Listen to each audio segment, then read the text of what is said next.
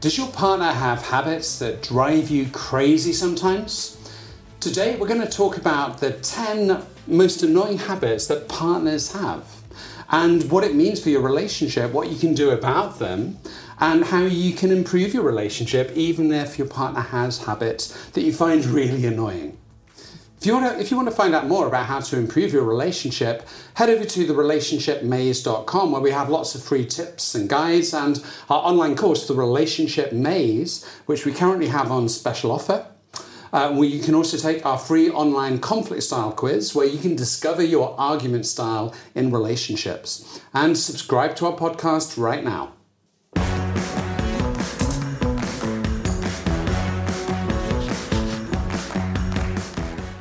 Welcome to today's podcast, and today we're going to talk about 10 of the most annoying habits that partners have. This is from a list that we found on searching through the internet on different surveys. I'm sure you could all come up uh, with your own very long list uh, that might match some of the items that we have on our list, but you know, you, there might be something else that you find particularly annoying about your partner. Yeah, and you were saying like uh, you're saying that with a sort of sense that maybe there's something that you could mention right now. I'm sure we could expand on this list, really, surely. You know, there's probably more than 10 items here. Well, maybe. Maybe for you. so let's start with number one. And number one is? Not listening. Pardon? Not listening. Okay, right. Not yeah. listening. not listening. yeah, so I mean, that's a very common one, isn't it? That yeah. you keep on talking, you want to tell your partner something, and uh, and they're just sort of they're distracted or they're not really engaging they're not asking any questions or they haven't actually heard it, you know any of what you've just told them how annoying is that Yes, and this happens a lot. I mean, this is one of the biggest complaints that partners seem to have. And mm. on different surveys, we've found it seems to be the consistent thing which is near the top of the list. Mm. That partners complain that their partners don't listen. Having said that, actually, listening, of course, is one of those skills that um, that really can be practiced um, for for everyone. Um, and of course, like in, in, couples therapy, one of the practices that we always engage with quite a lot in most of the sessions is to enable each partner to listen to the other, which is very, very, very hard. Seems so simple, but it's actually really hard, particularly if your partner is saying something that you don't want to hear. Yeah, absolutely. Or that um, you don't agree with, right? Yeah. Mm-hmm. Yeah, but I think just generally, uh, most of us don't listen in most conversations, whether it's at work, mm. whether it's in relationships, mm. because we're not taught how to listen. No. We're not taught how to have conversations at all. So, you know, at school, the thing that I think we always lacked was um, anyone actually going through how do you have a conversation? Mm. How do you have a debate? Mm. You know, there might be debating societies, but only the people that kind of seem to know how to do it would do them. Mm. But it was, you know, it's the people that don't know how to do that that really need guidance because you can learn how to listen. You can mm. learn how to converse as well. And that's mm. part of what we teach in our course on the relationship maze uh, is, is how to listen, how to, how to listen, how to have conversations, how to discover more about your partner, which I think is so important. Yeah, to do the what we call active listening, which is um, to be to be really fully engaged with the listening process, not just to kind of you know, to take something in, sort of half in, half sort of hear what your partner's got to say, but uh, to actually really engage with what is coming your way. That requires a lot of practice and quite a lot of skill, I would say. Uh, and as you say, you know, we're not taught to listen in that way. And a lot of the time, uh, particularly in sort of more heated discussions, when there are arguments, we are more engaged with um, being preoccupied with what we want to get across so rather than hearing what's coming our way, we're more engaged in the let me tell you what I think uh, side of the argument. Yeah, absolutely. So, you know, our own stuff gets triggered. Mm-hmm. So we start thinking about that. And, uh, and, and I think in general conversations, we spend a lot of the time anyway thinking about what are we going to say next. Mm. So when the other person's think, speaking, you know, there may be some listening sometimes, mm. but we're also more concerned about how am I going to respond to this. Mm-hmm. And if it's personal triggers that are triggered off about things that may have triggered something from something else in a relationship, we're too busy thinking, you know, that's too busy that being fired up to even begin to really listen to what the partner's saying. Mm-hmm. Yeah, so there are um, lots of listening practices that you can engage with, and if you really, int- I mean, you really, really, really want to improve your relationship, and then the best thing you can do is kind of to work, uh, uh, to work on your listening skills, to just make some time to try to focus just for one minute or two minutes, for example, on what your partner is really saying, and you might just want to reflect that back, paraphrase it, let them know that you're really engaged with what they've said. It transforms uh, conversations dramatically. Totally, and yeah, Yeah. and, and and as we said, that the, the third part of our course, the relationship maze, is all about listening Yeah. and conversation and how you mm. have that communication with your partner, mm. or even in dating. It's not that you have to have a relationship, but mm. you know, in dating, it's really important as well. And I think when when you're anxious on a date, sometimes you don't listen because you're too busy being anxious. You're That's too busy right. thinking. Do they like me? Did I say something wrong? And, you know, really, we want to be engaged with the other person. Yeah, that's absolutely right. Okay, so listening is our number one, and we could, we could talk about this for quite some time now, but we want to move on to the next item on the list, which is. Number two, which is snoring. Yay. And uh, this is one of these things which, you know, listening is something that you can learn. Mm-hmm. Snoring is something you, I don't know, you can learn to snore, but learning to not snore is maybe more challenging. It's really So, quite difficult. Yeah, so some of these things on the list are things that you can change. Mm-hmm. You can change as the person that's doing the thing that your partner finds annoying. Mm-hmm. But some of the things are difficult to change, and maybe some things you can do. Mm. But I think that's what's really important here is there's two sides of annoying habits. Mm-hmm. It's not just that the other person's annoying; it's that you get annoyed by something the other person does. So in a way, it's like, how are you annoying yourself as a result of their behaviour? Which sounds like a challenging question. Yes, But, it is. yeah. Because I mean, if I think about snoring, that's one of the worst things for me. I can't bear snoring. I could try to ignore it, but I don't think that's going to work. So it's really, it's because it can be so loud and so disturbing. Yeah, and sleep is so important Yeah. that if your sleep's disrupted, it's it's really difficult. Mm.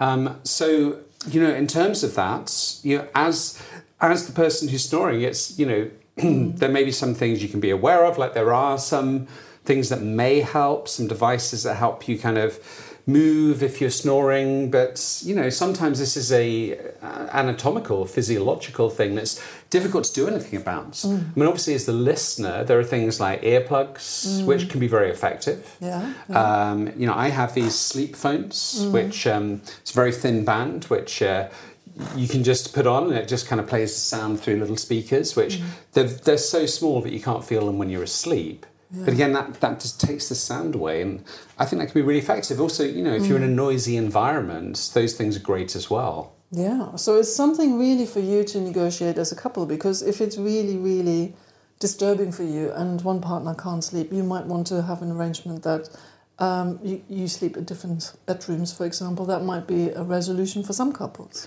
It could be. I mean, Yeah. you know, I think that can be quite challenging though as well. And um, Yeah. I suppose it's it's how how much of a problem this is, how much you can block it out.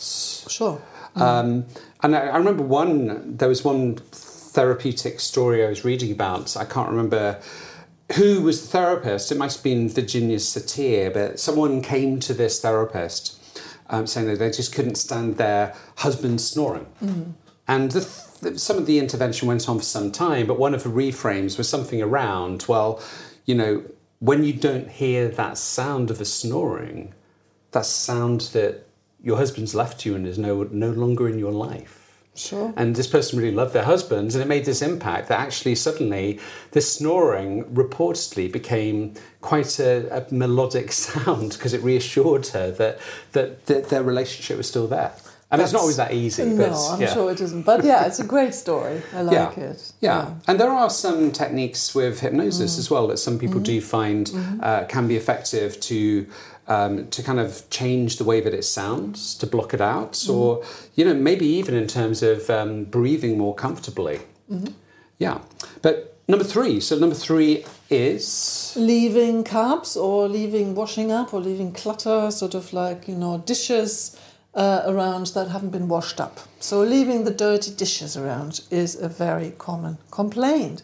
And actually, really, it is something that I hear quite a lot about from couples. yeah. Mm, It's really frustrating for more frustrating for one partner always than for the other, of course. Yeah. Frustrating for the one who is complaining about it, not so much for well, also maybe frustrating for the one who is leaving the dishes out and then gets a complaint about it. Yeah, um, yeah, and, and, and I think this is, of course, one of the ones that you can do something about. Sure. But sometimes the complaint, I think, comes from um, somebody complaining about the other person leaving something out. But then there are times the other they might leave something as well, Sure. and don't realise that's annoying too. So I think it's there's a bit of give and take. Does it happen with both people? But I think ultimately, you know, this comes down to what you've learned when you were younger. And if you didn't learn to tidy up and put your stuff away, then maybe it's about time you did. Yes, that's all I can say really on that subject as well. Absolutely. Yeah, because it's not like- difficult. I mean, you know, you have a cup, just put it away. Yeah, it just Yeah. Uh, it just needs to be done, right? Yeah, I mean, I've been, you know, I'm sure I've been guilty of this on many occasions, but I'm a lot better now. And Yeah. but it's sort of, you know, it, it's just thinking of making that environment good for you both to live in. Hmm.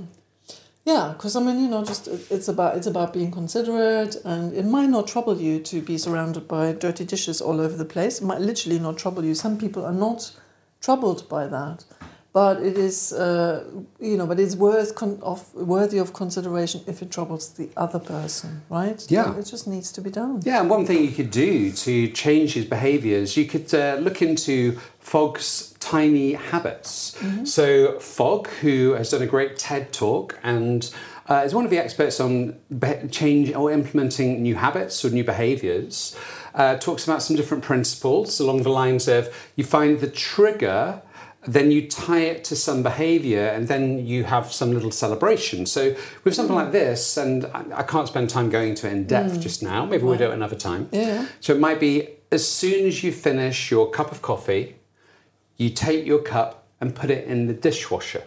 Or And wash then- it if you haven't got a dishwasher. Yeah, or wash it. Yeah. Yeah. So the behavior, so that the trigger is your cup's empty. Mm-hmm. As soon as that's empty, you take it over, wash it up, or put it in the dishwasher.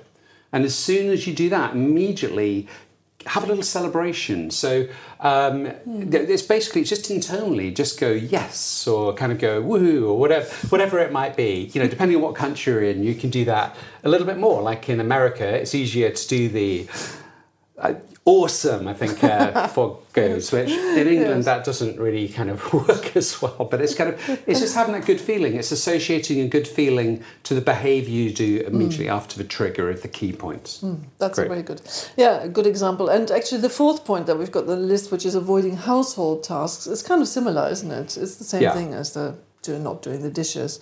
It's the just not getting on with it. Um, Yeah. let leaving clutter around or whatever. Yeah, but I think, you know, the only thing that's different with that is make a list of everything that you have to do. Yeah. You know, write out a list between you. What are the tasks? Because you may not be aware of it. You know, I think for a lot of people that have never really kind of had to look after themselves, particularly, maybe if they went from living at home and the parents did everything and they get into a relationship and you know, sometimes it, it must be almost like fairies just seem to kind of uh, tidy the Magically chairs up remove. overnight. Let's magically remove everything. That's right. So making that list and be aware of these are the tasks and these are the things you want to divide and how are you going to divide it? Divide it fairly.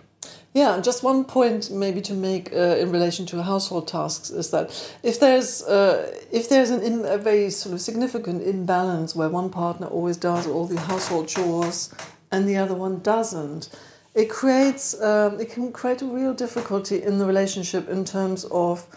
Uh, we've talked in the past about parent adult child, uh, the parent adult child model, where you you know different parts of you at any given stage um, on the da- of the day, etc., could be more in the foreground, so more a parental kind of feature, a childlike feature, or or a sort of a, a balance between the two, which which is the adult state of being in. Now, if you are um, somebody who is messy all the time, doesn't engage with the household tasks, you can cr- create a dynamic. You can get into a dynamic with your partner where you become more like the child and uh, and your partner might feel more like the parent, and you get into this this dynamic where you know you feel as the child you feel like you're constantly being told off, which might also mean that you might get even more um, uh, resentful and actually do even less. You become the kind of um, the child who stomps, puts their foot down and say, "I'm not going to do anything," which also then uh, umps the ante, ups the ante on the other front in the with your partner. They have to become even more strict with you, even more demanding. So you get into this parent-child dynamic, which is not healthy for a couple. You want to be in an adult-to-adult dynamic where both of you take responsibility for what needs to be done around the house right? Yeah, absolutely. Yeah. Good. And uh, so moving on to number five. So this is stealing the bed covers at night, which again, a lot of people complain about. And, you know, that can be annoying, particularly in winter when it's cold. Mm-hmm. You know, you're kind of in, you're just having a nice sleep and suddenly your partner's rolled over mm-hmm. and they pull the covers. You pull them back, they pull them back, and it becomes this tug of war overnight. Yes. Yeah, I mean, what is there to say really, other than, you know, that's something to discuss, to be mindful of, and if you can't manage it, well, get two bed covers, right? Yeah, so I mean, this is the thing that in, I think, a lot of countries in Europe is the thing that happens, which yeah, is yeah. just as a, as, a, as a kind of convention, is mm. you each have your own sort of duvet. Yeah, yeah. And it's separate, and, and then you don't have the problem. In Germany, yeah. for example, yeah, in Germany, yeah. So, and yeah. It's, it's just a normal thing. So yeah. just get two two single duvets. Exactly, and then you don't have that battle, right? So that's a very easy one to resolve, I would say. Right. Oh, too much screen time is the next one on our list, which is this sort of constant one or both constantly being on the phone or you know just or on their iPad, that sort of thing. Yeah. Yeah. So it's that thing where you know you're in the middle of a conversation with your partner mm. and you're or you're out for a nice meal, and they, they just get out their phone and uh, texting, mm. and it, it's just really frustrating. I mean, I think for pretty much anyone, yeah, except for the person doing the texting who probably isn't aware of it, but. But of course, this again is something that you can do. I mean, you know, if there's an mm. emergency, there are of course exceptions. Mm. If you if you're waiting for a call, you know, from from a relative who's unwell, then of course there might be times you have to have that screen there. But I think if you're going to go out on a like a date with your partner or yeah. a date with somebody that's not your partner yet, mm. you know, making sure you don't keep looking at your phone. Mm. Absolutely. Yeah, because, you know, I mean, it ties into the very first point uh, that we were discussing early on, which is the not listening. So if you are. Um, if you're if you're sort of half if you're actually focused on looking at your phone and reading some messages there, then obviously you can't engage with what your partner's telling you. You're not fully present um, and it's disrespectful in that way, isn't it? So it might uh, actually, I mean, you know, often um, often um, it's actually both partners. It's not just one or the other. It's just both of them. So some people seem to be sitting around the dinner table and not really talk to each other because they're constantly engaged in their phones. So yeah. have an agreement um, that there are times, certain times during the day when the phone just gets put away, right? Yeah. Or no computer inside, and you just make time for each other. Yeah, I think this is probably going to get more and more challenging because, you know, whenever we go out and there's like a family at a restaurant, mm. families tend to now bring the babysitter for mm. the kids with them and yes. stick it on the table, the babysitter being the iPad. Yes. So you just get a family there and they're all just looking at their iPads and the films and no one's engaging with each other. They're just looking mm. at the screen. And so I mm. think, you know, what's that, what habit is that going to make for the mm. future. Absolutely. Yeah. like you just go out for a meal and you're just watching your screen. I know, exactly. So, what are you modeling for your children? Yeah. Also, if you're constantly looking at the phone, then of course your children are going to do the same. Yeah. So it's it's being really mindful of what what example you're going to set for your children, right? Yeah, yeah. Mm. So number seven and eight, I think we can tie these together really because we mm. yeah just leaving lights on in the house is number seven and leaving dirty clothes on the floor is number eight so leaving dirty clothes on the floor well that's when you leave them in on the floor drobe exactly some people have a big floor drobe right yeah. yeah. yeah but leaving lights on in the house well yeah, I mean, this is a thing. Again, it's quite an individual thing because some mm. people like to leave lights on in mm. other rooms because they don't like the dark. Mm. Yeah, absolutely. So it's yeah. you know, it, it, again, it's down to um, an agreement that you have with each other about how you manage that. Or, yeah. or you know, also it's a financial question nowadays, isn't it? yeah, not just wise. that. Yeah, sorry to interrupt. I mean, not just that, but also yeah. the environment. So it's like you know, if you're leaving lights on, it's you know, it's using energy, which um, mm-hmm. we know is bad for the planet. Yeah. Yeah. So that's something again to, to come to an agreement on. Well, the same with the, the dirty clothing on the, in the floor drawer, on the floor drobe, in the floor drobe. That's the same thing as household chores, etc., isn't it? Yeah, yeah, and yeah, and just yeah, don't leave dirty clothes on the floor. Just put them on your partner's side of the bed. exactly. as Some people do that. yes. So no, don't do it. no, just you know, having a laundry basket, just stick them in there. Again, you could use those tiny habits we talked of for, for this too. Mm. Yeah, so the next item on the list kind of relates to a lot of what we've talked about previously, which is nagging, which is a major complaint, which I think you might be very familiar with, Tom. I don't know. if I was to say I was, would that lead to some later? We'll talk about that later. Yes, so nagging, the constantly being at the other person and telling them, do this, don't do that, don't you know, don't do a bit more of this. It's the sort of it's the constant criticism, and we know that one of the the so-called four horsemen of the apocalypse when it comes to relationship, according to the Gottman Institute, is criticism, criticism, constant criticism. Um, it really um, gets to the other person. They feel they start to feel undermined.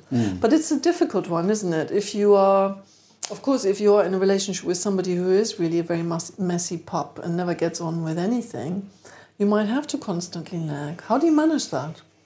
Well, I mean, I think the thing with nagging is this is almost tied into some of the other ones sometimes as well. Is that you know not not doing these things like not putting dishes away, not putting your clothes in laundry, are things you can change may actually have an effect on not having nagging. I think the thing is when nagging is out of proportion, mm-hmm. that's the challenge. It's mm. sort of there are some things you can do, but nagging should never be used as a method of control, mm-hmm. which some people use it as. Mm, sure, It's a way yeah. to get their own way. It's a sort of sure. uh, you know. So so how can you put things away in a more construct uh, across in a more constructive way? Mm. Because you know nagging doesn't tend to produce great results. It's sort of sitting down, talking about things, and finding constructive way forwards.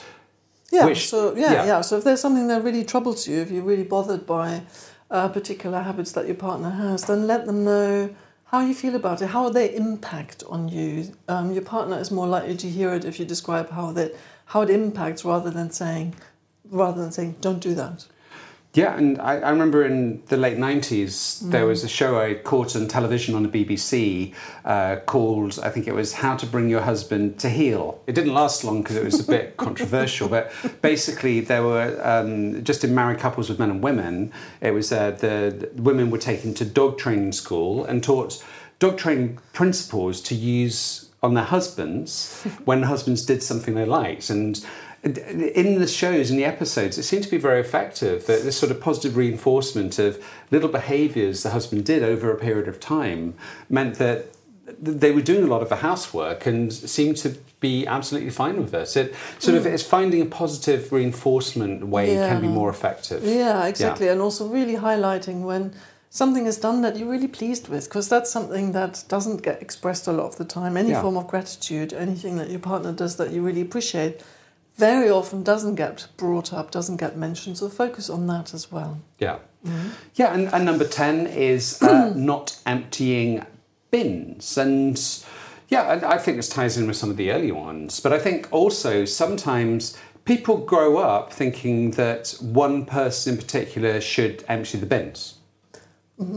Like, um, you know, if, it, if in the relationship, if it's man and woman, I've known sometimes some some women. I don't know if this is your experience who feel that men should do certain things, women should do certain other things, and more hmm. traditional kind of way. And I think that's hmm. that can sometimes be problematic. Right, so I think you know it's about stereotypical, yeah. I think it's di- dividing hmm. these tasks equally. It's like you know anyone can you know in my opinion anyone can empty the bin. Yeah, I mean, you don't Yeah. need a, um, uh, a Y chromosome for that, do you? Exactly, but this is just what I've found with some people I've worked with. It's just I don't know if this is a general thing, but it's just something I've come across. Right, But I think it's it's finding these tasks and finding a fair way to distribute them. Yeah, I mean, any Yeah. task, whether it's the bins or whatever, doesn't Yeah. matter. Yeah. Yeah. Right. Good. So, yeah, and if you want to find out more ways you can improve your relationship, head over to therelationshipmaze.com where we have our course, The Relationship Maze. And you can also find out your argument style in relationships and what you can do about it. So head over to therelationshipmaze.com and we hope to uh, be speaking to you again next time. Take good care until then. Bye. Bye.